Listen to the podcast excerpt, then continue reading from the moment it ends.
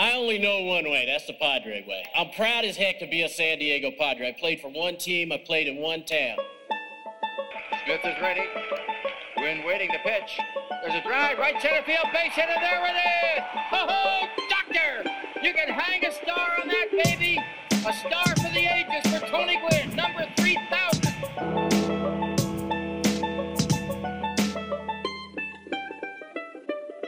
Emergency! Emergency! Labustradamus strikes again. Welcome back to the 5.5 podcast, Emergency Edition. I'm your host, Danny Ortiz, alongside with uh, future, uh, actually, future lottery winner, I would imagine, at the rate you're going, Eric. Eric LeBou. Welcome back, sir. Hey man, I have the numbers, but I'm saving them. Yes. You know, it's like I, I want to win the lottery, but then I kind of don't because I enjoy the struggle. Life is all me- about the struggle. Can you tell me the Powerball numbers? Because No. I mean, at this point, at this point, I feel like, as your co-host and your good friend, I feel like you should you should share the wealth. yeah, yeah. I don't know, man. I, I think I'm gonna keep my prediction strictly Padre based. You know, we speaking of predictions, we have been on fire in our most latest one. Eric going out with the hottest of hot takes that Fernando Tatis Jr. will make the major league roster. It has been announced. I think Dennis Lin may have broke it first.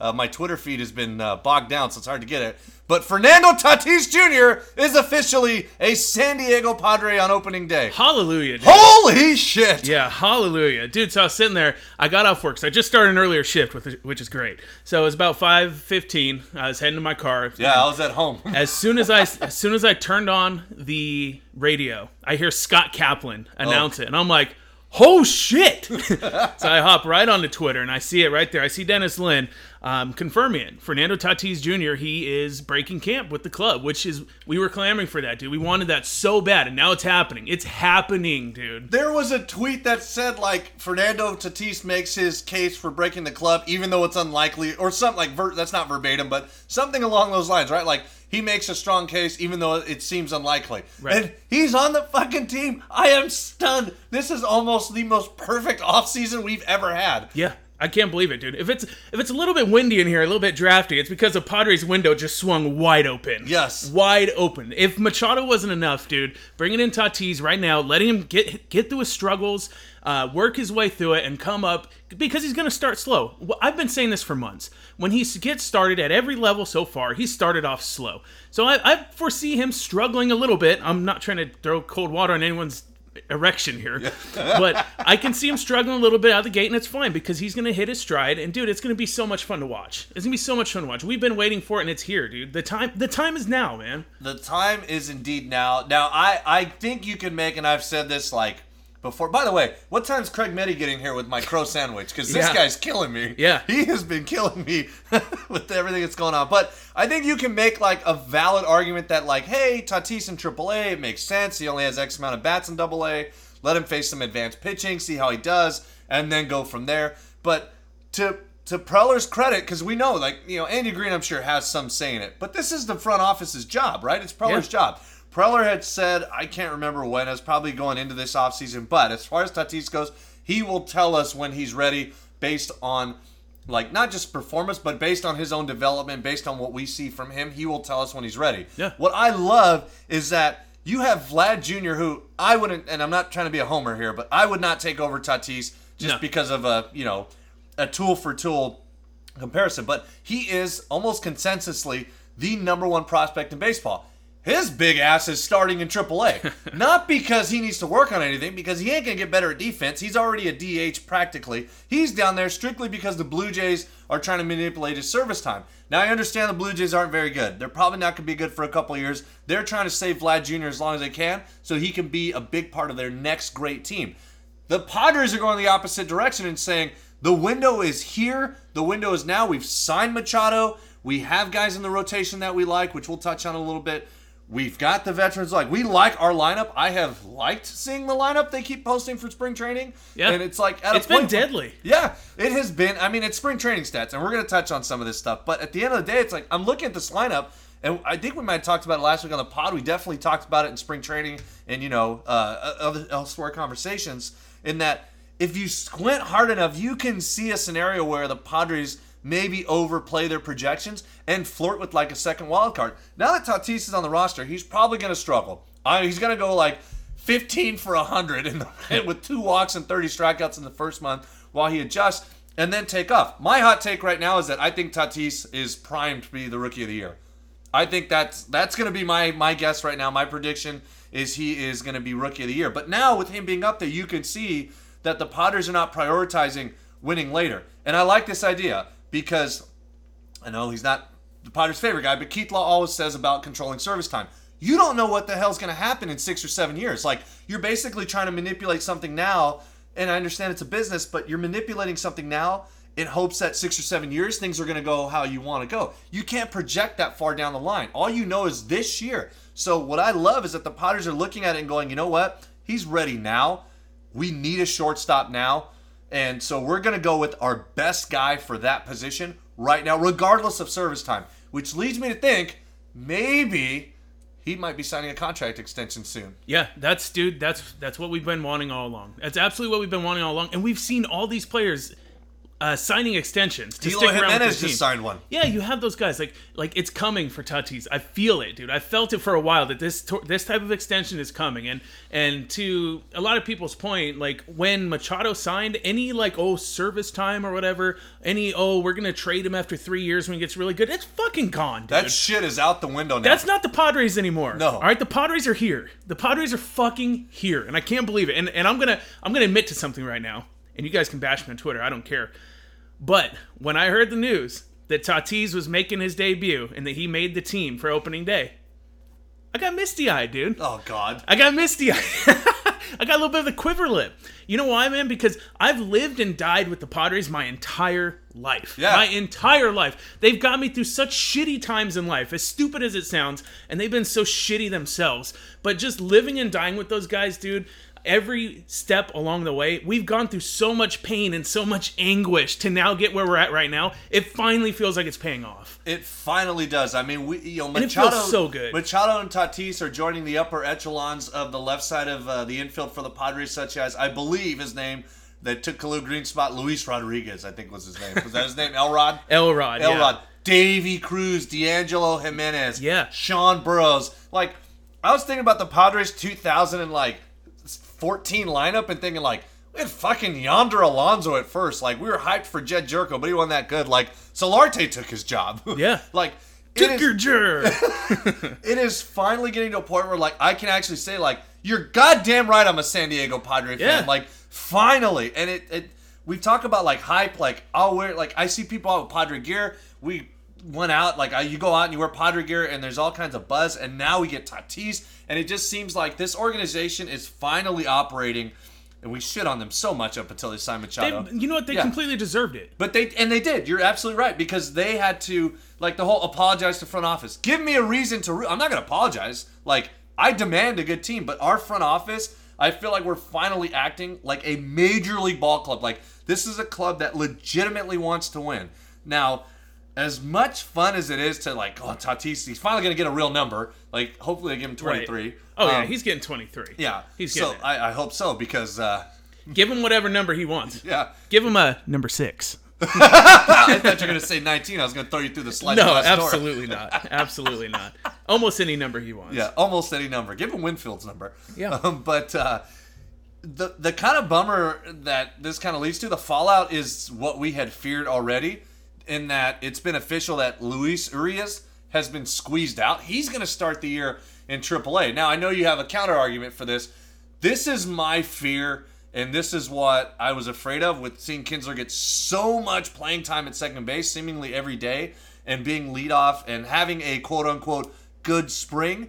Is that he at some point Urias was going to get squeezed out. So this is, I mean, it doesn't put a damper because I can separate them and be fucking stoked for Tatis that he's going to be there opening Absolutely. day. But I am bummed the fuck out that Urias is not going to be there on opening day, especially because it was such a big deal around him debuting last year. He got hurt, so we're kind of bummed. Right. And now he's going to start the year in AAA, which to me I feel like is redundant. I don't want to hear about his strikeout rates in spring training. Like, I understand some things can maybe be seen as like you know, well, you maybe you can kind of, you know, predicate some stuff on spring training stats and, and predict for the future. I'm a believer in that. That doesn't mean jack shit. Like, I, I think Fangraphs or Hardball Times released an article of like these guys who had these huge spring trainings and then never did anything. You know, to me, like Urias was basically your top closest prospect last year. You gave him the everyday bats at second base. You went out and signed a veteran for Kinsler, stating like he's coming in to play second and third. Right. So you got and signed Machado, great. But now, okay, Dennis Lin saying, hey, Urias is probably going to open the year at short. He's gotten a lot of playing time over there. He looked good. And then now Kinsler's going to be second until Tatis is ready. Urias will slide over. Now it's, well, Tatis is going to be your shortstop. Urias, uh, you know, Urias is now sliding down the depth chart. And now they're giving it the job to giving the job to Kinsler, which to me is an issue because I don't feel like you're fielding your best team. Maybe Kinsler might be better right now and for the next six to eight weeks than Urias because you're he's steady, you know what you're going to get. But to me, I don't want to sacrifice that just because Kinsler had the quote unquote good spring. Like, I don't care if he had a good spring. I think if you really think Urias is your future second baseman, he's already hit at AAA. He's already been at that level. He spent the whole damn year there. Like, he needs to be in the majors. He's not going to learn to hit advanced major league pitching in AAA. Okay. See, I agree with that. And what what I want to say, I want to preface this with Not this. a breath. God. I want to preface it with this with the following. I want Urias to be the opening day second baseman. It's not going to happen. I'm really bummed out about Yeah. it too. Like I, I want nothing more than to have our future infield solidified right this second. So I'll play devil's advocate. On the contrary, here you got to go with the hot hand. You got to go with the hot hand. I don't care if it's spring. I don't care if it's spring. Um, but here's the one thing that I want to talk about because I know oh blah blah blah. It's spring. It's spring. It's not indicative of whatever. Urias was striking out a lot. His calling card his entire way through the minors has been contact. This guy makes contact. He might not hit for power, but he's going to spray the ball all over the place. He struck out a lot during the spring, dude. And and the the air, the elevation, whatever, whoever you're facing, I don't care. Strikeouts, dude. You're you're swinging and missing. You're swinging and missing. You're striking out. He's that's what he's doing. So you got to play the high hand. Them bringing up Tatis and having him begin the year with the big squad, also Paddack. That tells me they want to win right now. So to your point, even if it's just for the next six to eight weeks that Kinsler is better, then he plays right now. You got to go with your best team, man. I am at o- this point. I they're going for it this year, man. They I, are. and and I you mentioned earlier, I think they're one pitcher away. I I honestly think they're a Dallas Keuchel away from the playoffs. At this point, I can buy that. that's what I think. And so if Urias is struggling, he had a terrible spring. Let him go down into into El Paso. Let him tear shit up for a few weeks, whatever it takes, because there's no pressure down there. I don't think I don't think he's a guy that folds under pressure, anyways. But there's two things. One, there's no pressure, and two, it's gonna light a fire under his ass. You know what I mean? He's like, "Fuck, man." Um, I, I thought I was gonna. I thought I was good enough. I thought you know this was gonna be me, and it, it kind of knocks him down into reality. Not that he needed it, but if you can provide any sort of motivation for these guys to come back and be better than ever, I think this is it for Urias. I think it's it for Urias. But on the contrary, Ian Kinsler, he's 95 years old. he's 95 years old. So play him right now. Play him for a few weeks. Let him get all of his good shit out of the way and then trade him. Who cares? you know, I, I, and I can counter my own argument with saying like I understand that you know Urias did strike out more in AAA last year than he had at any other point. My, I would say like, well, yeah, he's facing. This is why I like the idea of guys facing advanced pitching because in AAA, you it's not like with pitchers, right? Like pitchers, they only have. This is why I like that Paddack makes a team. There's only so many bullets left in the chamber that. To me, if you think he should be starting in Double A or Triple A, you're a fool because he could blow out and then you don't get anything out of him. Where at least if he's going to blow out, blow him out where he's giving you major league innings, helping you win. He's not helping you do anything in, tr- in Double A or Triple A. I ke- so I, I'm good with hitters going through AAA because they get the advanced pitching without the pressure of performing at the major league level. So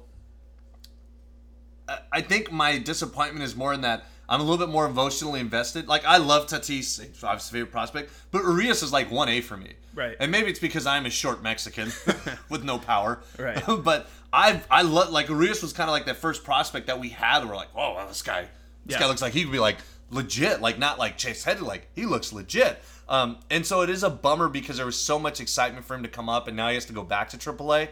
If the idea is he's going down there to make adjustments, and because the strikeouts have been a problem, I mean, I, I'm not going to sit here and argue against that. They, he's been K'ing a ton. Um, if there's going down there to make adjustments to the leg kick and maybe trying to tone it down because it's gotten bigger as time's gone on, and tone that down and, and tone down the two strike approach, I'm okay with that as long as that when he comes up, he gets all the at bats. Yes. You know, when he comes up, as long as he gets all the at bats, I'm okay with Ian Kinsler because I feel like I want Tatis to be peak Ian Kinsler, who was an excellent leadoff hitter. Maybe he had a little bit more pop, but excellent leadoff hitter, base runner, defensive second baseman, great player. It, you know, I you could argue, you know, if you want to use the Jaw system, that you know, in totality, Ian Kinsler's a 57 win career player. Like he's pushing you know, to have a decent Hall of Fame argument. So No he's, boy. he's had. I mean, I'm not saying he's a Hall of Famer, but if you're a WAR guy, he's pushing 60 WAR. Like you could say, like Ian Kinsler was maybe a little bit underappreciated. I'm hoping Tatis ends up being Ian, Ian Kinsler in the long run. So I'm okay with Kinsler now, as long as the commitment to Urias is still there. And the idea is you're going to go down here to work on some things. We want to see some mechanical tweaks because we're worried about the strikeouts. It has persisted since AAA. You haven't really gotten around it. So work on that, and when you come up, the job will be yours. But you got to earn it by making these adjustments and proving you can do that. I'm okay with that. My fear is that he is going to be jerkoed in that he's and then Gyorko, Gyorko got a lot of plate appearances in that, but that or kind of like Margot, where he plays, but he's not playing every day. He's being swapped out late, or he's coming in late. You know, he's not just the everyday guy getting the whole nine innings. That's my concern. It's, it's kind of like my concern with Mejia, where I think he was said he's like officially. I don't know if he's the backup, but Hedges is the opening day, you know, catcher. Oh, they have a they have the best catching tandem in baseball. Well, That's they might. I mean, they very well might. But they're they're not they're not naming a starter and a backup. They have two catchers. and a lot it's of- Hedges and Mejia. A lot of teams are doing that, and I'm okay with that. I would prefer that Mejia gets, you know, the, the chunk of the playing time 60 40 because I think pitch framing is going to go, you know, by the wayside because I do think the radar K zone is coming. Um, and I do think Mejia has a higher upside. Like, Hedges is hitting his upside to this point. Like, he's not going to get on base at a high clip. He's going to be a low on base, good pop guy who runs into some home runs and slugs over 400, who's an excellent defensive catcher. I think Mejia can be a solid defensive catcher, improve on his framing, and be a star hitting catcher. So I think the upside's higher. I think you have to go with that. But I'm okay with them with the idea of doing a tandem just because that seems to be strategically the best way to go. With Urias, they have to be all in if they're going to send him down there to work on stuff when they bring him back up. They cannot give him the you know the Jedd Gyorko Bud Black treatment of he's got to learn the speed of the game sitting on his ass. I've said it a thousand times. I don't know about anybody else, but I never learned how to do anything physical by sitting on my ass and watching somebody else do it. See, to their credit and to Andy Green's credit, and I haven't been too What? I to whose credit? I haven't been too happy with Andy in the last uh, 24 hours. But to Andy's credit, last year he played Urias every chance he could. You know, when he was healthy and and when he was healthy and he was able to play, he was playing. So that's what tells me like they legitimately want him to be working on something. And at this point, they have a viable option in Kinsler to where they feel like right now Kinsler's going to be that the best option to help them win. Um, I, I mean, at the same time, I, I can I can pull Dan Sileo. I can I can switch hit on this topic. Put cheese on your face, big guy. I can switch hit on this topic. I want to see Urias work through his struggles at the major league level, but you know what? They chose to put him down AAA, so fuck it. I, what I wanted to ask you is, do you think that the organization saying, "Hey, we want you to hit for more power," do you think that that kind of change for Urias played into this at all? His strikeouts Was it ever up? confirmed? And I know we've had tons. We've had so many conversations, uh, you know, off the pod with John Conniff that I forget what we talk about half the time. Um, and that's of course uh, at Mad Friars. Go watch them because they're going to be covering Urias. yeah, yeah, exactly. Yeah. But I, I don't know. Like, was it ever confirmed that like they wanted him to hit for more power? I'm pretty sure. I mean, I don't want to. I don't want to say there's the Mad Friars guys that said it in particular, but I feel like it's been well known that they've wanted Urias to start hitting for more power. See, that, my problem with that is they did that to Burroughs. Like, and it's been well documented. Like they tried to they tried to tweak Burroughs' swing to get away from what made him a good prospect. I'm not okay with them. Like to me, like I don't think launch angle is number one. Launch angle is a result, but I don't think trying to lift the ball works for everybody. I think it's give and take. Like I don't see Urias having a problem running into more home runs just because I think the ball in MLB is juiced. And so the ball's a little bit different. The ball flies a little bit differently. the exit velo's there for Urias. Yeah, he hits the ball hard, Yeah. and as time goes on, as he he's still really young. As time goes on, and he gets stronger and better, and and really learns to hone in and hunt. You know, he's gonna run into home runs. I do think he can be a ten. Like I don't think Manny Margot is gonna out homer Urias. I think it's realistic because of the quality of contact he makes. He'll run into ten to twelve dingers. So if they're sending him down there to retweak and say, "Hey, get back to where you were. We made a mistake. We want you to go back to where you were." I'm okay with that. But I, I, I'm just so bummed. Like now that I'm thinking about it, It, it's kind of like so. Craig Elston said, uh, "Every every rose has its thorn," and I actually think that's perfect because, Yes. it, dude, that's a perfect way to put it. Because we got so excited, dude, so excited with uh, Fernando Tatis, and then the news comes out about Urias, and it just it completely sucks, dude. But there's you know there, there's so much excitement. I wish they'd have told us that first that Urias was going to AAA. yeah, because it would have been like, oh, oh, fuck yeah, about Yeah. Tatis. It would have been a little bit better. They kind of reversed it. Like, can we as Padre fans? I mean, I'm like I said, it's probably the best offseason we've ever had as fans. Because I don't remember trading for Kevin Brown. I just remember he was really good. Right. Like, can we just have everything go our way, like just once? Yeah. Well, just once. you know everything everything can't go everyone's way like it does for some people we have someone on the uh the corky's hotline the 5.5 God. podcast hotline um what i want to bring in here dude the fans are going crazy and no one better to bring in the voice of the fan than the competition uh, he's at af mazone find him on his podcast the mazone minute at andrewmazone.com andy what do you think about tatis breaking camp with the club Hey man, it's awesome. So see, Andy's really excited, dude. He's he's really happy about it, and you know what? I am too. I am too. Nothing can get me down. Urias sucks, but this is not going to get me down. We dude. can't I'm have the so Mad excited. Friars guys on anymore because the amount of insight Mazzone's given us in two podcasts completely stunts anything Kevin Charity's pulling out. Yeah, we we need to get that. We need to get that man uh, credentialed. Yes. We need to get him credentialed. So yeah, I I, kind of want to go back to to Tatis, dude, because I can't remember. Dude, I'm pumped now. Let's go back to him because that's pumping me back up. It is. It is. You know, it's it's just kind of like where they're at as a team right now. I've we've said it before. We've said it ad nauseum. I've never been more confident where they're at. I've never been more confident where they're at. It's it's a combination. It's like waves of talent. It's like again what Andy Green said. Waves of talent. They're starting to hit the shore. It's getting fun. It's getting so fun, dude. You see all the videos on Twitter. You see the gifs. You see the um, you know the hype videos from Giannis and from um, Ivan uh, Ber- Bergueno, the, uh, another up and coming goat in the Padres video scene. it's just, dude, I can't believe it. Like we're a year ago, we had Freddie Galvis, and we are sitting there like, oh hey man, uh, maybe we signed Galvis like a three year extension, Who's two we? or three years. Who's we? Not he was we. very divisive though. Yeah. I say Padres. right. Yeah, hey man, Freddie Galvis fan club. Yeah. Fuck you, dude.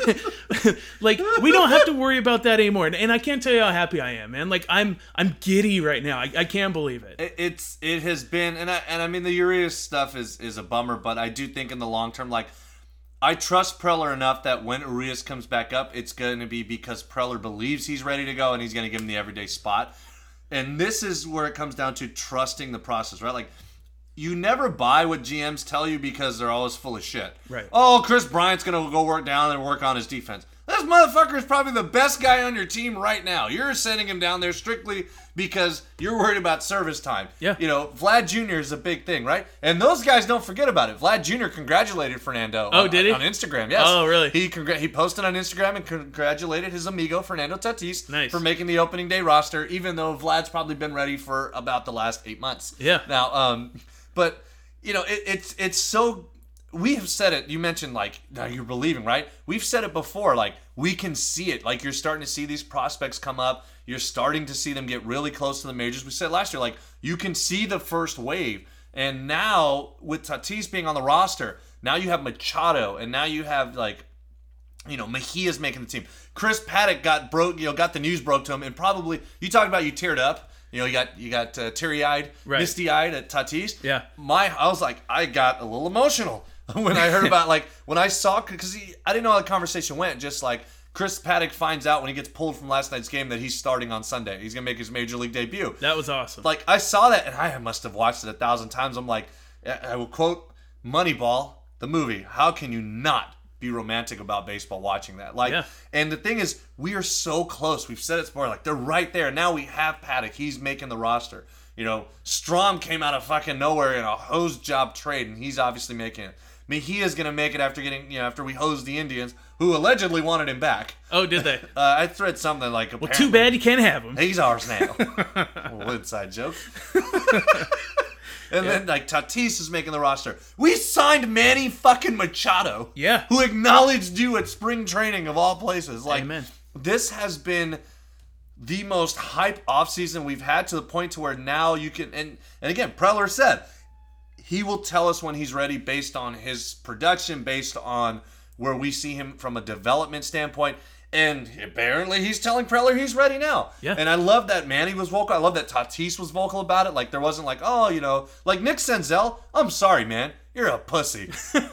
you you OPS'd like a thousand in spring training, I think, and you sat there and said, "Well, you know, I went out there and I didn't earn the job." Grow the grow a fucking sack, guy. You earned that job, and you're being held down. You should call him out for that. Don't sit there and say you didn't earn it. You OPS to one thousand. You deserve to be on the roster. Tatis wasn't sitting there. Oh, I gotta earn the job. He flat out said, "I'm, I'm the ready." man. Yeah. I'm ready now. Put me in now. I will prove to you I'm ready." Like I love it, and I love that our team is taking that chance and saying, "You know what? We might win this year. We might as well go for it because, like I said, you can't project what's going to happen in six or seven years. Knock on wood. Tatis could blow out tomorrow. Who knows? Machado could bust. Who Yeah. knows what could happen? Like so Chances you- are low, but yes. yeah, it, it- of course chances are low, but it's a non-zero chance. So you go in now, and then plus now we have like you know Padres enemy Keith Law jizzing himself all over Luis Patino, Right. who's basically I love the quote of. Here's a fastball move the way you've never seen it move before. Good luck, hitters. Yeah. Like we have so much talent. It's like Mackenzie Gore is a stud. Like our time is coming, and our time very well may be now. And Our time is right now, dude. and here's the best part. We've mentioned my uncle many a times. Notable Dodger homer. Craig Meddy knows him well now. They're now Yeah. co-workers. Notable Dodger homer. He texted us about Tatis coming up, and the way he structured the text was clearly from a place of fear. Yep. We clearly have from a place of fear, like, oh God, the Padres are coming and the Dodgers' time is dwindling. we have struck fear in the Dodger fans. We have finally done it. He says, I brought up the text right here. Can't believe Tatis is on their major league roster. To which I quickly responded, Believe it, scrub. This is our division now. We're here. You know, you mentioned yesterday's game. You mentioned uh, Chris Paddack and finding out that he learned that he had made the Love it. rotation, which is great. Part of me yesterday, I was kind of reminiscing a little bit, and it's kind of funny to kind of like see where we were, and this is even at the beginning of this offseason, and then where we're at now, and how We're it's miserable. and how it's so beyond anything that we ever could have dreamt about. So watching Mike Leake get the start yesterday and get Oh, completely ripped to shreds, all I can think about was, man, we were clamming. We're like, oh man, dude, wouldn't that be great if we can move Myers? I, I mean, hey, it sucks to move Myers. Me personally, sucks to move Myers. Me too. But you know what? We would get back Jean Segura, who's really good. He's really good. You get back Jean Segura, you get back Mike Leake, who could be a, a solid three. And you look at it this way, yeah, I mean, Tatis moves to third, but you've upgraded so much. You have Jean Segura at short, and you have Tatis at third. To which I said, and we mentioned this in an earlier podcast earlier in the year, I said, that's not enough to win a World Series. It's not. I don't care. And then what do we have now? We have Machado at third base. We have Tatis at shortstop. We eventually have Urias at second base. We have Hosmer at first. we have Paddack in the lineup. We have Franmil Reyes, who could very easily put up 40 bombs. he just hit one to Japan last night. Yeah, absolutely insane. And I, Jeez. I feel like he got fisted a little bit on that, and just pure brute strength out to center field. And looking where we where we were at at that point, and what we were hit a ball excited for. 98 miles an hour last night. I mean, just gosh. Yeah, and then looking at where we were at that point, and looking at where we're at now, it's so beyond anything I ever could have imagined. I love that you brought that up because when I was watching, because I, I put on Twitter like, "Hey, I didn't know about the MLB free game." I'm like, "Hey guys, like DVR at midnight, it's gonna be on." And I'm thinking like, "Oh, you know, I'm kind of skipping through." And I got home for a little bit, stayed up till one, and I'm like, "God." I was sitting there like beating the drum, like, "Hey man, Mike Leake wouldn't be too bad. Solid two-win pitcher. Yeah, this guy's getting like shellacked. Like, Yeah. I was like, imagine wanting Mike Leake on your team. It used to be me. yeah, exactly, man, exactly. how how far we have come in such a short amount of time. I just like I can't help but dream, dude. I can't help but dream. I'm always the guy that's like I I, I want to stay You're tempered. super optimistic. I can't believe it. I can't believe it. You it. dropped it. We have a couple of Facebook threads with uh we got one going with our adult team, we've got one going with the uh, Mad Friars guys, and it's always you always make sure to stop in like a random hot take like Am I crazy? Yep. Am I crazy to think the Padres can win a wild card? And it's like this was before we signed Machado. Yeah, dude. My so my hot take today was that Mackenzie Gore is ready right now. Yeah. that was my hot take today because I honestly believe that. I believe he could come up and be our five right now. I think the stuff is there. I think the command might be a little bit behind, but his stuff is so good that it would make up for it. I'm not saying bring him up right now, but I'm saying he's ready. He's better right now than a lot of pitchers in our organization. But dude it's just yeah I, I i can't say it enough man how excited i am. I, I i love to bitch on twitter. It's one of my favorite things to do. And i don't know if you guys have followed me for long enough at miserable sd fan you know that when i when i go on twitter and i go on a rant about something i'm never really that pissed I just I think it's funny, and I like to get reactions out of people. You love to troll. I love to troll. I love to get reactions out of people. I love to stir shit up. I'm not ever nearly as mad as it may seem that I am. Last night I was pretty pissed. So let's talk a little bit about the rotation. Everyone was saying Oh God, you were furious. we wanted Paddack to start opening day because everyone knew he was going to make the rotation. Everyone knew, and we wanted him opening day. well, we didn't really know. We kind of are they Eh, or aren't they? I I- think we're more confident. I think we I were think more we confident in Paddack. Like we were like 75-25, He's gonna make it. Yeah. And Tatis like Urias was probably 90-10, and Tatis was like 30-70. Yeah. So to my point, and it's like, okay, you know, I really believe Paddack is going to crack this rotation. So now I think it's either between Fuego, Joey Lucchesi, or Chris Paddack to start opening day. I oh. want Chris Paddack real bad to start opening day, but if they pick Fuego, hey, you know what? They It's pick okay, we're Fuego. on Friday night anyways. Sure as shit, I'm sitting there. Eric Lauer getting the opening day nod. I was leaving Costco on Sunday and I fucking screamed. I was like, God damn it! I was so mad, dude. Eric Lauer. I can't stand watching him pitch. Great guy. Met him a couple times. Real fun guy. He's he's he's fun. Your buddies, your But buddies. he's so boring to watch pitch, dude. And to, to know that he's that he's out there and he has the rock for opening day, I'm like, ugh. I'm gonna be honest with you. They had Marge. Was is it? Uh, it's Marjavicius, right? That's how you pronounce his name. I don't know. Marjavicius, Margavicius, whatever. Right. When he had him throw, I'm like, Lauer changes num. Oh, it's like Manila soft tossing lefty. Yeah. is, is what I think of. Like, I just like it's such a bummer. And and to Milk toast. yes, milk toast. Create a player. Yes. You know, player one. Yeah, Um, terrible. And to top it off, not only did that have, we're like, okay, well maybe Fuego or you know maybe Paddack goes Saturday because we don't think he's gonna go Friday now. Maybe he goes Saturday. To, To make- which I bought tickets. I was in the Costco parking lot and I was with my wife. I said, "Hey, I'm scrolling down Twitter right now. A lot of people are saying that Paddack's probably gonna start Saturday, so I'm going on. I'm going on Padres.com right now. I'm fucking buying tickets. You know what I did? I bought tickets. So I had tickets for Thursday. I have tickets for Friday. I have tickets for Saturday. and we play Sunday, so we're not and gonna we go. play Sunday, so we're not gonna go. And I'm sitting there, I'm like, hey, you know what, man? Fuck it. I get to go three of the first four games. I get to watch Chris Paddack's debut, and then last night, last night happens. Here's how I, here's how I knew I was fucked, and that Paddack was not gonna make that start on Saturday. I opened up a Kevin Acee article, and he said that he was starting Saturday. So I was like, damn it! I was like, man, I am fucked. So, and then you look further, and Dennis Lin says, hey, he's starting Sunday. And that's, and yes, I was furious. Dadgummit. I was furious. I would have jumped through hoops to try to make it to Saturday's game. Yeah. Like picked up my kid. Okay, you're gonna go to your grandma's. Bye. Yeah.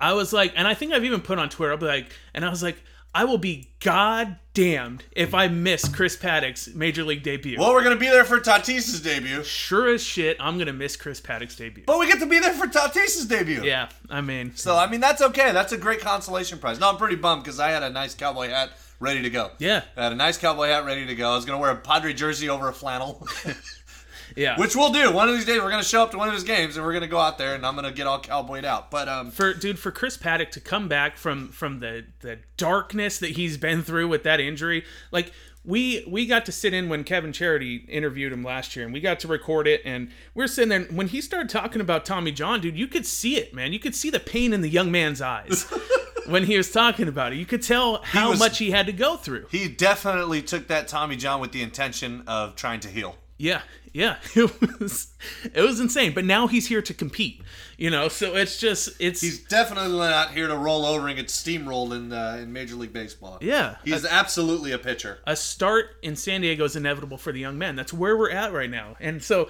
just seeing him seeing him go through that and and knowing what he went through and knowing how hard it was for him and knowing the mentality that he took into that saying, "You know what?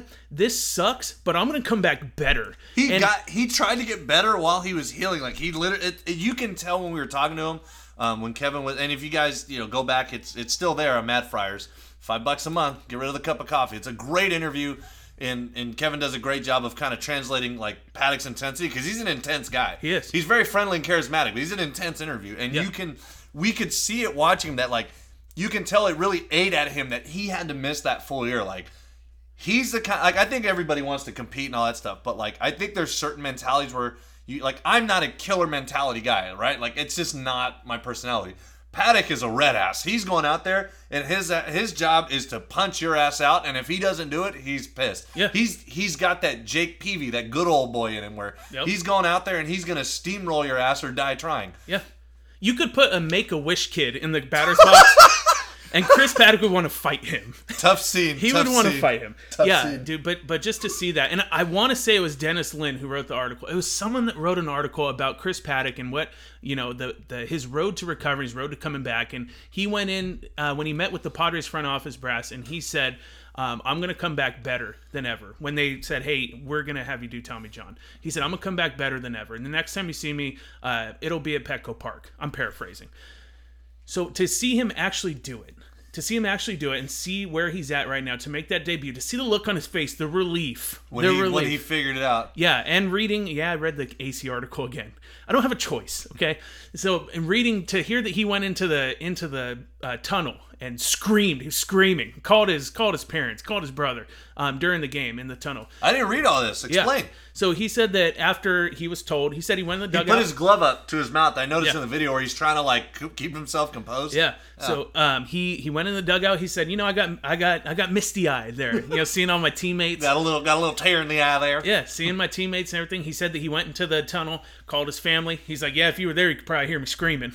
So, dude, just just to ha- to know that he had that moment makes me really happy. And to, I, I looked at his numbers today, dude. His numbers throughout his minor league career, it's video game numbers. You said it perfectly. It's like he had the video game on on rookie level. yeah, yeah. I love, and you mentioned like he came back. I'm going to be better than ever. Not only was he better, he made a joke of the minor leagues. Oh, yeah. like he showed up and hadn't pitched in a year, and he just carved guys up like it wasn't anything. He was clearly head and shoulders better than everybody else that was down there. to see him going against that lineup for the Mariners yesterday, they had their they had a lot of their big guys in there. Encarnacion, he carved his ass up, dude. Absolutely carved him ass like it's nothing, dude. Like he's facing some high A scrub. Yeah. And dude, to see him going right after those guys, I put on That's Twi- called poise. I put on Twitter, dude. I said Chris Paddack does not give one motherfuck who's in the batter's box. All he knows is he's gonna smoke that fool. And dude, I've I can't tell you how long I've waited for a pitcher like him. We haven't had one since Jake Peavy, and now we have Chris Paddack, and we have Mackenzie Gore right behind him. So and Patino right behind him. Yeah. And Morejon probably sandwiched in the middle. we're right there, baby. I mean, even Ryan Weathers looked good striking out Mexicans the other night. I mean, like we're so loaded, absolutely loaded. It is an exciting time. Let's What do talk. you, hold on, I Go want to I want to ask you. So we have Lauer on Thursday. We have um, Fuego, uh, Lucchesi on Friday. We have Paddack on Sunday. We have um, Strahm on Monday. Who's throwing Saturday? What Bob do you think? Erlin. You think Erlin? Because I- I, I think it's can't probably gonna be Erlin too. I, I- think they'll go bullpen day I think so. Here's my problem. Here's my. on a nationally televised game. I don't think they should make their decisions based on silly stuff like yeah, that. Yeah, but, still, come like, on, man. Like, if I was gonna make a decision, I'm thinking, okay, like, cause you have to play part psychiatrist, right? Like part psychologist. Like, if I'm thinking, like, okay, who do I want to give the start to on a Saturday? Who's gonna be the most motivated to say if you're on, you're gonna be on national television tonight? I would have given it to Paddack. Absolutely. Like, give it to Paddack. Like, he's of all the guys. Like, hey, by the way, you're going to be pitching in front of like, you know, national televi- nationally televised audience on Fox Sports One. Like, yeah, but I, I do think like if you don't give him opening day, give him that. they don't have a five starter. I put on Twitter and we've talked to the Mad Friars guys, and I've said like, like to me, the guy you throw out there in the sink or swim is the guy who's basically last on your depth chart. I throw Quantrill into like the starting. I mean, to me, I think Quantrill. I wouldn't hate it. I wouldn't hate it just because I don't see it with him. Like I, I, I hung on to the Quantrill bandwagon probably longer than I should have because I wanted to believe in the stuff and the upside and the makeup. But watching him in the spring, it's like devastating changeup and nothing else. He's basically Bryan Mitchell with a better second with a better out pitch. And it's like the fastball goes all over the place. Who knows where it's going? Like I would let him get the start eh, and put him in the rotation and give him, you know, 20, 30 innings this month just to see if like throwing shit against the wall sticks. Next guy in line's Logan Allen. Like I'd be okay with Logan Allen if he cracked the roster. Um, but I do think at this point, I think they would have announced it by now. If either one of those guys made the roster, Yeah. they would have announced it. I, I think so too. And they can't. I was talking to, to Kevin Charity the other day about like what the hell are they going to do about the rotation because we were pretty confident it was going to be Paddack, you know, and Strahm, and you know, which I'm pumped that Strahm is is legit in the rotation, and obviously Lucchesi and Lauer. So we're, we're thinking like, what what else could they do? Well, they could do Bob Erlin. They could do a bullpen game. You know, they can do Allen, and it's kind of like they don't really have like Nick's going down, kind of threw a wrench in everything. Because even though he's having a bad spring, I think they were just going to run with him. So at this point, I, I'm okay with like I, I want to protect Logan Allen because I like his upside more than Quantrill. You're just trying to save John Cena a dollar. I don't care about John Cena. I've never even seen that guy. Yeah, me neither. So, so Son of a bitch. I know you, set it up on a Too tee. easy. Every now and then I'll run into a nice soft line drive, but um, you know, I like I'm willing to like say, hey, you know, Logan Allen, you know, you're tough, we go of it. You know, I'm really, I'm ready. I'm willing to let him go down in AAA and you know face some more advanced hitters and work on some things. Like throw Quantrill out there. Like at this point, like he's last on your depth chart. I'd rather see Quantrill. I already know what I'm going to get out of Mitchell. I know what I'm going to get out of Bob Erlin. He can't get past the lineup once, you know, more than once. I've seen more than enough of Luis Perdomo. I hung on to that train a little too long. Yeah. So I've seen enough of him. He got opted to minor league camp, and I think uh, he was only throwing like an inning at a time anyway. So like, run Quantrill on there. You know, have Mitchell ready to be your long guy, and then hope to God. Um, I mean, they de- you know the Marlins put Straily on waivers. I'd be okay with them picking him up at least in the interim. But I would really be big. Like, go out and say, hey, Keiko, you want 240? Here it is. I don't even think it would take that much. I don't think so either, but just sign him and say, hey, you're going to pitch in like extended in AAA for a month, and then we're going to bring you up in May. And at that point, pick up Dan Straily, hope he eats some innings and can at least, you know, tread water, and then bring Keuchel up in May and call it a day. Yeah, I I tend to think that Saturday is gonna be a bullpen day, which you Christ. know I know, uh, but initially when you when you hear it on the surface, it's like, oh man, that's Hopefully they'll be 2 and 0, and we're just like, well, we'll give them one. If you think about it, yesterday's last night's game with Paddack was essentially a bullpen game because Yeah. he threw two and two That's what thirds. spring training pretty much is. Well, yeah, but you look at dude, their bullpen shredded those fools yesterday. so if you threw show yesterday? Because I haven't actually gone over and looked. I know Paddack threw, obviously. Paddack, Bob Struck Stock, out four in like two and a third. uh, Wingenter Oh, threw Bob yesterday. Stock made Encarnacion look awful. Yeah, dude, absolutely. He shred them up. And their bullpen, dude, their bullpen shoved last night. So if they do a bullpen game on Saturday night, hey, showcase You know what? They might guys, go with dude. Warren. Warren, I think, could be a swingman. So maybe they'll go with like a combination of like Warren, Mitchell, Stock, and then you know hope that you know Warren and Mitchell can maybe eke out four or five innings and then just go one arm after another. Basically, just go through the assembly line of relievers. But But you, you can't stick with that all year, though. That's no, no, no, no. Like, I think that's just for now. I think that I think they need to either pick up Dan Straily and hope to God, or just say we're gonna run Allen or Quantrill out there and see if shit sticks. I'd be more open to Quantrill, not because I think he's better, but just because I think he's the one guy I think you can throw out there at this point and see what he's got. And if he sucks, stick him in the bullpen. Because I think he'd be a decent bullpen arm at this point, but he's the one guy I'm willing to be the sacrificial lamb because I think the industry consensus is that he's down as a prospect. He's been leapfrogged by numerous people. Yeah, I mean, I, I, I know there was some stuff talking up Quantrill about, you know, he's, he's trying to be competitive, but it's like, dude, he's been lapped Yeah. by pretty much any top tier arm in the system. Like, he's well behind Patino at this point. He might be down there with Pedro Avila, other than he just happened to be in AAA. Yeah. Like, I think Reggie Lawson has leapfrogged him. Right. Um, so he's the sacrificial lamb. Like he's the prospect where maybe he's got some post prospect hype, maybe he sticks, and if he doesn't, maybe you can figure out a role in the bullpen. But like if you're gonna bullpen it, I, I would let Quantrill see what he can do and, and figure it out from there. see, Is he on the 40 man by the way? I'm not sure. I'm not sure. But see, I, I see that, and then I also I also see what I'm about to tell you right now. So they, you know, their bullpen is good enough, and I think their bullpen is durable enough. And mixing the off days at the beginning of the year, which they have a really weird off day, the fr- the Friday, like next Friday in uh, in St. Louis, they have an off day, which is super random. But you have random off Friday? That's such a weird like Monday, Thursday. That makes sense. I did. weird. I did see, or I heard uh, Cassavell and Darren Smith today say that they have a stretch pretty soon where they have 11 games in 11 days. So I mean, minus that, you have the off days. You have the opportunity to kind of maybe skip a turn in the rotation to where you don't necessarily need five guys. I think that you can get through the bullpen for what two, three weeks, maybe three turns in the rotation. You can do a bullpen day in that spot to where it's not Paddack, Lucchesi, Strahm, or um, Lauer. Lauer. Excuse me. Come me. on, man. That's my opening day starter right now. That's there. how forgettable he is. Yes. Okay. So in that meantime, guess who's in the wings? Guess who's getting warmed up? Guess who's guess who's getting ready? Who? Dallas Keuchel. I'm calling it right now, dude. They're gonna sign Dallas Keuchel. I think it makes a lot of sense at this point. it does. Them starting the year with Tatis was in just Major League, that. they're ready now. They're going for it now. And if you're going for it now, you sign Dallas Keuchel. I think that's what they're doing. I think it's coming. I think it's happening. I, I think it makes a lot of sense to let him work out for. I, I think it's gonna take a while. Like I think it's gonna take like a month because the, the Baltimore signed Alex Cobb, who I thought was a decent signing, but he fucking sucked last year. And I think a lot of it is because he signed really late. So if I'm the Padres, I think signing Andy Keuchel- Keats just punched a wall. but I think I think uh, well at least he gets to still watch Machado. Yeah. Life could be worse. Yeah. But um, Andrew Cashner, opening day starter for the Orioles. Woof.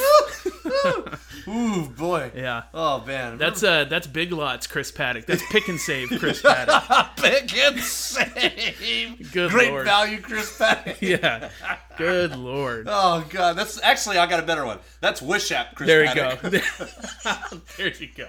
Or DH Gate for all you Jersey lovers out there. Yeah, of course our thoughts and prayers go to Andy Keats at this time of the morning. He's probably stopped listening by now. I think he's drank half a bottle of chloroform. Probably. Once he gets to this portion. Anyways, um, God, I lost my uh, my. Oh, Keuchel. He, he makes sense because you're right. Like they're going for it obviously with Tatis. I think that's a move where it said like we're here, we're gonna try to win now. Mm-hmm. Like by not trading a bunch of guys. Like there were talks like they're still talking to Cleveland about starters. Yeah, that throw could out there- happen, too. Yeah, I throw out there like, hey, maybe they should like try to move like you know get Shane Bieber, who seems like he. I mean, he's not like a super high prospect, but he looks like he's gonna be a solid back end starter. But if you get Keuchel, he only costs a draft pick, which they're more than willing to eat money to get. And at this point, I don't think they should be prioritizing draft picks. Um, Agreed. and Preller did say something like, hopefully this is the last time we pick in the top 10. Yeah. So I think that if, if this is the case, like if you're you're bringing up Tatis, Paddack's breaking camp, like you're not focusing on service time. Urias clearly isn't a service time issue. I really do think it is a production issue and, and a mechanical issue to try to believe get him going. I buy that. Um, I think if if that's really the that's really the approach, I think it makes sense to get Keuchel. Let him warm up for you know four to six weeks, you know, down in, in double A or triple A and on the back lots, let him get going, and then bring him up. And that could be like, hey, you know what? We're in the middle of May. We're round 500 baseball. Let's bring up Keuchel. He's gonna eat some innings. He's fresh. And he's he's gonna come over here and get a bunch of ground balls, and hopefully this will help spark us. And then plus you've got other like Logan Allen could be coming up at that point, and you know, maybe Urias is coming up at that point. So I think it does make sense. I would just hope, yeah, give him a pillow contract. Like, hey, I'll tell you, we'll tell you what, we won't offer you a qualifying offer at the end of the year. We'll give you a one-year, twenty million dollar deal. We'll have a twenty million dollar option that you can, or two-year deal you can opt out. But if you opt out, we can't give you the qualifying offer. So That's fair. yeah, Yeah, I, th- I like think we want a two-year deal guaranteed. If you opt out, we won't give you the qualifying offer. Well, you know. Jon Heyman says that Dallas Keuchel is as tough off the mound as he is on the mound because he's still holding out for the money he thinks he deserves. Is that Jon Heyman wrote that? That sounds like somebody else would have wrote that. Yeah, like Scott Boras or something, right? No, that's not who I'm thinking of. But I'll tell you later. Yeah. So, oh, I, I know who you're talking about. I don't think, yeah, I don't think he has a connection with the young man, but uh, I, I really feel like they're. I feel like like Keuchel's going to happen, and I feel like it should happen. And I'm I'm on board now. I'm way more on board now than I was a, a couple weeks ago for a couple of reasons. You see, the 2019 free agent class uh, pitching, starting pitching wise, these guys are dropping like flies. right after I said, "Hey, Verlander gets us to a World Series next year." The Astros listened to our podcast and they said we need to lock this guy up. Jeff Luhnow, man, I'm a big fan. I'm a big fan. I'm going to download uh, the audio uh, book of uh, Astroball, so Yeah. you'll be listening to that. But yeah, I predicted 260 would get the job done. Yeah, and it- he it ended up for to 266. 266. So Almost Verlander, nice. Verlander's gone. You have uh, Chris Sale gone. Gone. Degrom wasn't a free agent next year, I don't think. He was getting close, though. I Getting think. close. Gone. Extension. Uh, Kyle Hendricks. Extension. All these guys are extending, dude, left and right, and it's coming to the point where, hey, you know what? You got to kind of take what you can get at Yeah. this point. And Keuchel is right there. He's not terrible. He's not terrible. He's a very good number three starter. Like he he's not going to be an ace, but he fits. The problem with I have with the Potters rotation is that we know, and- we were talking to my cousin AJ about it, you know, in a thread, like, oh, we know Andy Green's going to baby him. I don't think that's always the manager. I think it's the GM a lot of times. Like Mike Rizzo made the call to not have Strasburg. I'm pretty sure whoever was the manager at the time was like, no, I want him in there. But they're, you know, they they they took their sweet time and you know they babied him. So my issue with the Padres is a lot of young guys. Like Strahm has never started a full major league season, right? Paddack hasn't even had a full minor league season technically. Um, neither has Lauer. I think the only, I mean, kind of sort of Lauer. Like the only guy I can, with any confidence, say like can can kind of replace Clayton Richard's inning, you know, eaten innings of like 180 is Lucchesi. Right. I think Lauer could do it too. I think his issue is he's going to be good enough to actually do it. If he pitches to a four or four and a half ERA, then yeah, I think you can get 180 innings out of him and Lucchesi.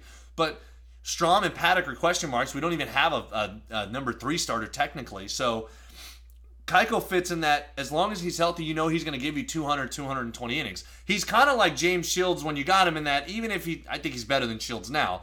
Um, he's younger and he is, he's coming off better production, I think. But you know you can get 200, 220 innings out of him. And I think that's where the value is. They're not going to get that this year now because he's going to have a late start. But I think you sign him with the idea of, ah, he's not going to be our number one from a standpoint of like production. That's probably Paddack, but he'll be our number one in that he's going to give us innings. He's going to be Mr. Reliable, and we know that we can save the bullpen for other games because he's going to be in there giving us six or seven every single night. Because that's my one scare with the Padres is that yeah they have. I'm not big on Quantrill, but they have Logan Allen. I think Morejon being in Double A, I don't think there's an unrealistic chance. I think somebody, I can't remember who it was, some outlet had a hot take that Morejon could crack uh, the major leagues this year, which he might. And I Yeah. believe in bringing starters up as like long relievers. Like the Cardinals do it constantly. I think it's a brilliant idea. Um, so we have some reinforcements, and I can't see them trading the farm to try to make a push, knowing that like, hey, if we don't make it this year, like yeah, we want to win, and we're willing to do something like the you know the the Braves did, but we're not going to mortgage everything because we know like we have a long window of uh, contention as long as we stay healthy. So I think Keiko fits in that they can get a guy to give him 150, 160 innings, and then you know Lamet should be coming back this year, and hopefully you can use him. You've got Allen, maybe Morejon, maybe Baez, so you can kind of mix and match with your young guys to stretch guys out and and get innings from the whole year while still having that one horse because that's what we don't have. Like if you can get Keuchel in there with Lauer and Lucchesi, I think they can all give you 160, 70 innings. I think that that that makes me like our chances of getting that wild card more Yeah. than if we don't get Keuchel and we're just kind of trying to patch job it and hoping these young. You can't rely on a full prospect driven rotation. Like at least not in the sense that they're trying to do it. Like the Indians are getting away with it, but it took them some time to get to that point. Like those guys were established, right? Like they didn't just show up out of nowhere. I think they need to sign Keuchel. Like go out and get Straily, let him start for a little bit, and then just DFA him when Keuchel's ready because they need somebody to go in there and give him innings because these young guys, the last two or three guys, aren't going to do it. Well, Keiko's gonna one, he's gonna give you innings, and two, he's gonna induce weak contact, dude. To He- the left side of the infield. to the left side of the infield, which ours is elite, as you can tell now. Elite. We've touched on more than enough times. We got to get Uncle Teddy to say the word elite. He's go- he's going to be he's solid against left-handed batters, which there's a few in the National League West. So a, a few guys that you're going to be facing. I mean, look at the Rockies; they have a couple solid left-handed hitters. You look at Bellinger in L.A., which if you put him in the playoffs, he's fucking terrible. I can't wait to smoke Bud Black. Yeah, I mean, you, you have uh, you have Brandon cannot wait. Crawford up in uh, San Francisco. Brandon Co- Crawford, Brandon Bell. I mean, you you have you have some decent lefties in our division. Yeah, Bellinger and Seager. I mean, Everything adds up, yeah. dude. Like I, I really feel like, and I'll, I'll say it again. I feel like they are a Dallas Keuchel away from contending for the wild card. I agree. I, I really think they do. And to that point, I said earlier in the season, this is this is earlier in the season. I said, hey, if they make the playoffs, I'm recreating that Fernando Tatis photo shoot. so you guys might see me. Sweet Jesus. You guys might be see me on brutal. the God. I gotta hit that. I gotta get back on keto, dude. If I'm gonna do that again. But Yeah, man. it's it's right there, man. It's right there. It is right there. Now let's let's touch real quick. Do you think? I mean, we kind of touched on it just a little bit, um, but realistically, like, do you think they're going to announce a Tatis extension by opening day? Hot I- take, yes or no? Right now, tell me. Yes, I do too. I, I think they will. I do too. James Clark just tweeted out right now that like we'd be fools to not think like there's got to be something going on, and I agree with him. I 100% agree. Like, Well, he's clearly just biting off my tweet earlier because I, I put out there that sources say they're nearing an extension, dude. They're working on it. really? Yeah. I didn't see that. I tell you, ever since this news got announced, like my my feed has been bogged down. Yeah. I'm gonna start uh, unfollowing like. Uh, So I'll tell you what, Yeah. when it happens, you guys can credit me, Dennis Lin. Wait a minute. AJ Wait, wait, wait, wait, wait, wait, wait, wait, wait, wait, wait, wait. Excuse me. Whoa, whoa, whoa, whoa, whoa. I said they should give him the extension when we did the mobile pod because they can eliminate all the service time malarkey and just say give him a 10 year contract and you don't worry about it. We've both been saying it for a while, but what I'm saying is I tweeted it out today Oh, that they're nearing an extension, out. okay? Okay, When my sources come to me with this information, okay? I let it out there. I let you guys know. I told you guys the day before Machado was going to sign. I said he's signing tomorrow. have that on Guess what? He signed the next day. It's coming, dude. They're going to sign Tatis. You also did predict Tatis was going to be here. We predicted Justin Verlander's salary. So No, that's not a prediction. That's a well-known fact. it's not my fault. I know shit before you guys do. Okay, Oh. God. and that's why you guys listen to the 5.5 podcast, and that's why we appreciate you tuning in. we absolutely do. No Twitter questions uh, this week. So I want to talk about that. We're going to start recording Mondays, right? Starting next week on April Fool's Day, which is very fitting. So we're going to start doing a weekly podcast. We're going to get back in the weekly rotation starting next Monday. And we want to kind of beef up the Padres Twitter segment because it's one of our favorite segments. And I know I'm going to completely regret this. Yeah, I, I like the idea in theory, and then when you played it out on how it might work, I thought this could be a train wreck in the making. It's going to be a train wreck, but I'm asking you guys, please. Don't make us regret it, okay? Yes, we're we're going to give you one shot for the first time. We're gonna take a chance on you to really be a part of the show, and not by giving us sorry quips on Twitter. This is your real opportunity to become podcast to reach near Andy Mazzone echelons of podcast no one famous. can ever get near Andy Mazzone. No, but we can be the next year. We can't all be Mike Trout, but we can be Mookie Betts. I want to make it more interactive because I think the most fun thing that has happened out of us starting this for was this our third year of doing it? Fourth, I think. I don't know, whatever. The most fun thing about it is the interaction that we get from you guys. So I love the Padres Twitter segment. I want to take it to the next level. I want to make it more interactive.